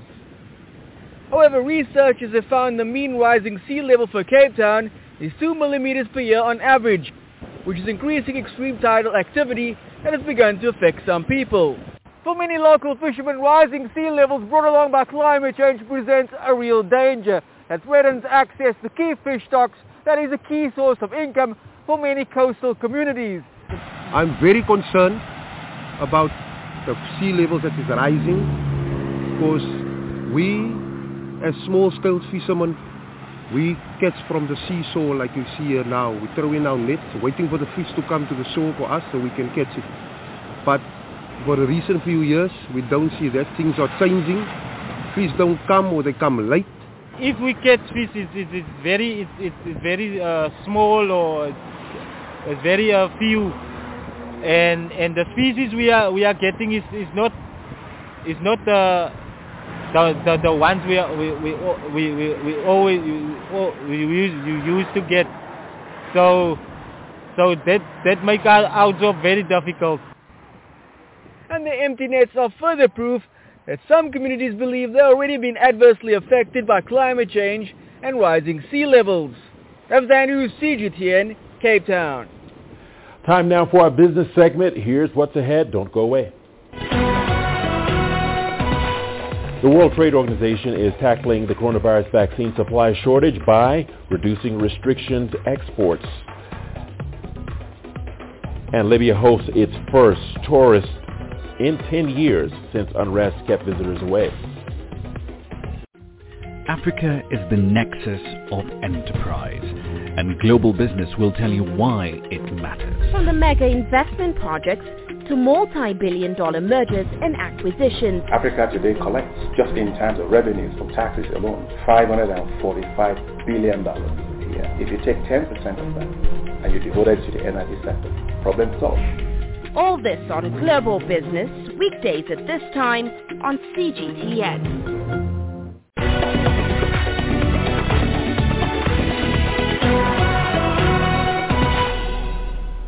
Welcome back. The World Trade Organization is ta- tackling a vaccine supply shortage by attempting to reduce restrictions on the export of vaccines.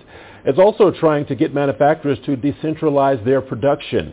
The WTO Director General Ngozi Okonjo-Iweala says that there are gaps in the international response to possible future pandemics from a lack of a global network and a slowness to fund solutions, particularly in four countries. COVID-19 economic recovery and climate change are the two main issues being discussed by the leaders of the world's 20 biggest economies who are gathered in Rome before heading to Glasgow, Scotland for the UN Climate Conference. Put in global governance, bring out the money uh, to help finance this, especially helping poor countries. We are not, we're also saying the poor countries should spend 1% more of their GDP on strengthening their own health systems, so they too have to contribute. Now, I think we need the political will to get to have this adopted. We don't, if we miss this opportunity to prepare for the next pandemic, our children will not forgive us because now we know the lessons and, and we, we need to, to learn those lessons. So I'm hoping that the leaders will, uh, you know, see, uh, have that political will to ad- adopt some of these recommendations for the next pandemic. Tunisia's new Minister of Tourism and Handicrafts has announced that tourism revenues went up 7% from January the 1st to October the 20th, 2021 compared to the same period in 2020. Authorities in Tunis say the Chinese market will be given priority in the North African country because it's one of the most promising sources of markets in the world, Adnan Shawashi reports. Mohammed Moez Belhassine said the number of overnight stays has increased by nearly 19%, while the number of arrivals grew 3% in October. Many countries have removed Tunisia from the red list following the improvement of the health situation in the North African nation. There are positive indicators on the resumption of tourism activities. The traditional markets are returning to Tunisia. The British, German and Russian markets are very important. They are back after more than 18 months of absence due to travel restrictions. Now all actors in the tourism industry have a clear vision about this sector's future. The minister declared that Tunisia aims to attract more than 100,000 Chinese tourists. The tourism department is training thousands of Tunisian tourism professionals in order to welcome travelers from China. The Chinese market is one of the most promising and strategic markets for Tunisia's tourism industry. We are training local guides and tourism professionals who speak Chinese and know the needs of tourists from China. Chinese travelers visit Tunisia to discover its culture, heritage and civilization. They are always welcome in this country. The tourism recovery has revived the handicraft sector in the country. This sector employs tens of thousands of craftsmen and craftswomen in Tunisia. Tunisian craftsmen have resumed normal activity as more travelers and tourists are visiting the country's inner regions to discover and buy our items. The lockdown paralyzed this sector. Now we're optimistic. The Tunisian government is working on the revision of the legal framework governing the tourism sector. This project aims to encourage investment dedicated to alternative tourism and to boost regional development in inner regions. Experts assert that the gradual recovery of the tourism activity after the COVID-19 crisis will help in preserving more than 400,000 direct and indirect jobs in Tunisia. Tunisian authorities adopted several economic, social and fiscal measures during the health crisis to guarantee the sustainability of the tourism industry. Adnan Shawishi, CGTN, Tunis. South Africa is experiencing its worst ever year for scheduled power cuts. Eskom, the state power utility, is battling supply constraints due to several breakdowns at its units in Gauteng, Mpumalanga, and the Western Cape. Sumitra Naidu reports. The latest bout of load shedding reached stage 4 this week after the national grid suffered a shortfall of over 14,000 megawatts. While South Africa has experienced stage 4 before, this is the highest amount of load shedding hours experienced in a year since the problem began in 2007. As we stand, we are at level 4 because of uh, the breakdown in a number of units uh, at Eskom's uh, generation plants. But secondly, also uh, because of delays in the return of units that have been the subject of uh, maintenance work that have not come back successfully. Local government elections are set for the 1st of November 2021. There's no guarantee that there will be power on the day. We have an underlying problem that has been with us, you know, for many years. And it's not going to be solved uh, by quick promises before an election.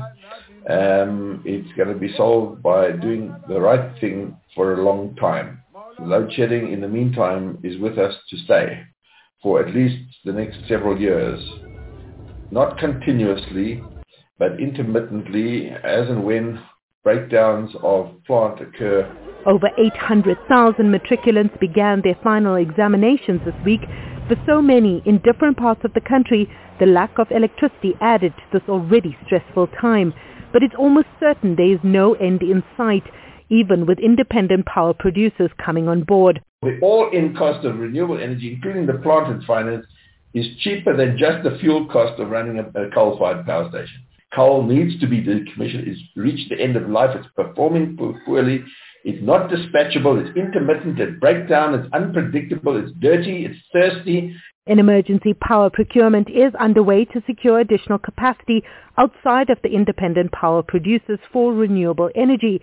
In the meantime, power constraints are expected to continue impacting South Africa's economic recovery. It is now urgent that all those parties that are responsible for ensuring uh, that we utilize gas or ensure that the right amount of private investment takes place uh, in producing more megawatts in the country must be speeded up. Eskom has already exceeded its budget annually for diesel as an emergency reserve.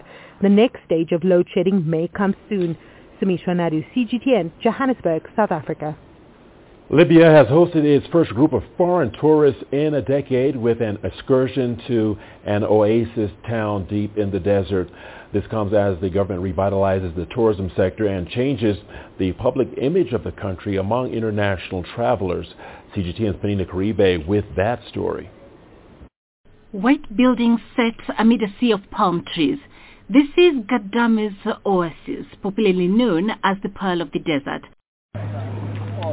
For French traveler Jean-Paul, he's among the first group of foreign tourists to revisit the oasis following a decade-long war. This will be the second time that we travel to Libya.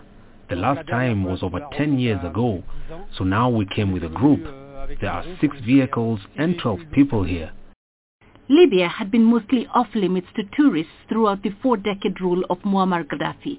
Thanks to an October 2020 ceasefire and a United Nations-led peace process, the first group of tourists was able to visit on a tour paid for by the state. They are breaking the barrier of fear among the many admirers of the Libyan desert. And now, thank God, things are going as well as we hoped, thanks to the supporters and the good people as well as the state, which deployed all its resources from the tourism and interior ministries. As you can see, the escorts that we have here, there is tight protection. The goal of this journey is a very noble one. It is to change the idea which European tourists and citizens have of Libya, that it is a failed state and a terror zone. This is the goal, and also to show the world the truth that we, the Libyan people, are decent and peaceful. The UNESCO-listed Oasis City has unique multi-level architecture with whitewashed covered alleyways. The tourists visited the old city as well as the newer part of town where a mosque with striking minarets faces modern villas echoing the styles of the old town. When I knew that there was a group of friends who almost all knew each other and who were ready to go back to Libya with Ali, we said, no question, we will sign up right away. And given the kindness and generosity he has shown and given, there was no hesitation. We will never know how to pay back what he has offered to us. Khalid Dadera, who organized the tour, says he wants to challenge the idea that Libya is a country in decline. For travelers like Jean-Paul, he hopes this is the beginning of adventures in Libya. Penina Karibe, CGTN. And we are not done just yet. We've got your sports news coming up after the break. Here's what's ahead. And in sports, we'll tell you about the para surfing champion going against the odds in South Africa.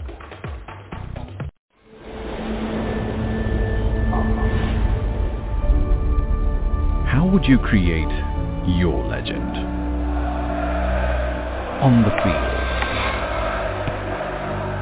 on the tracks, in the arenas of Africa. Were you born to be a player? Could this moment be yours?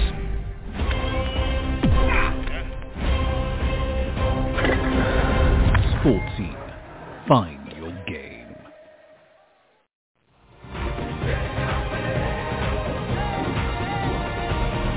Africa Live. Find your voice.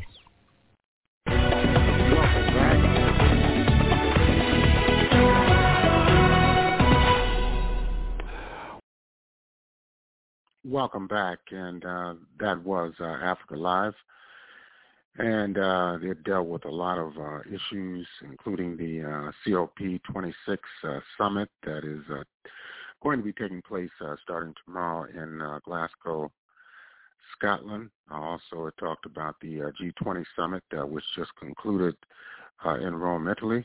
it also dealt with the ongoing mass demonstrations and general strike in uh, Sudan against the military coup, uh, which was carried out nearly a week ago, as well as um, other uh, developments on the African continent, including uh, Uganda and uh, other uh, geopolitical regions.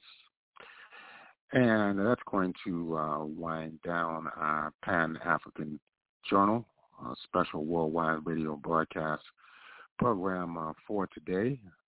Sunday, October 31st, uh, 2021. We've been broadcasting live from our studios in uh, downtown Detroit. And uh, we'd like to thank all of our listeners for tuning in uh, to our program. If you'd like to have access to this program, just go to the Pan-African Radio Network. That's at blogtalkradio.com forward slash Pan-African Journal. Uh, if you log on to uh, blogtalkradio.com forward slash Pan-African Journal, not only can you have access to uh, today's program for Sunday, October 31, 2021, but well over a thousand other archived editions of the Pan-African Journal. You can also read the Pan-African Newswire. Just go to our website at panafricannews.blogspot.com. That's panafricannews.blogspot.com. And uh, you can stay abreast of uh, some of the most pressing and burning issues of the day. The Pan African Newswire is a seven day a week, 24 hour a day uh, international uh, press service. And um, we're going to be closing out uh, with the music of Detroit's own Barry Harris. And uh, this is from an album entitled Luminescence. This is uh, Abayomi Azikiwe signing off and have a beautiful week.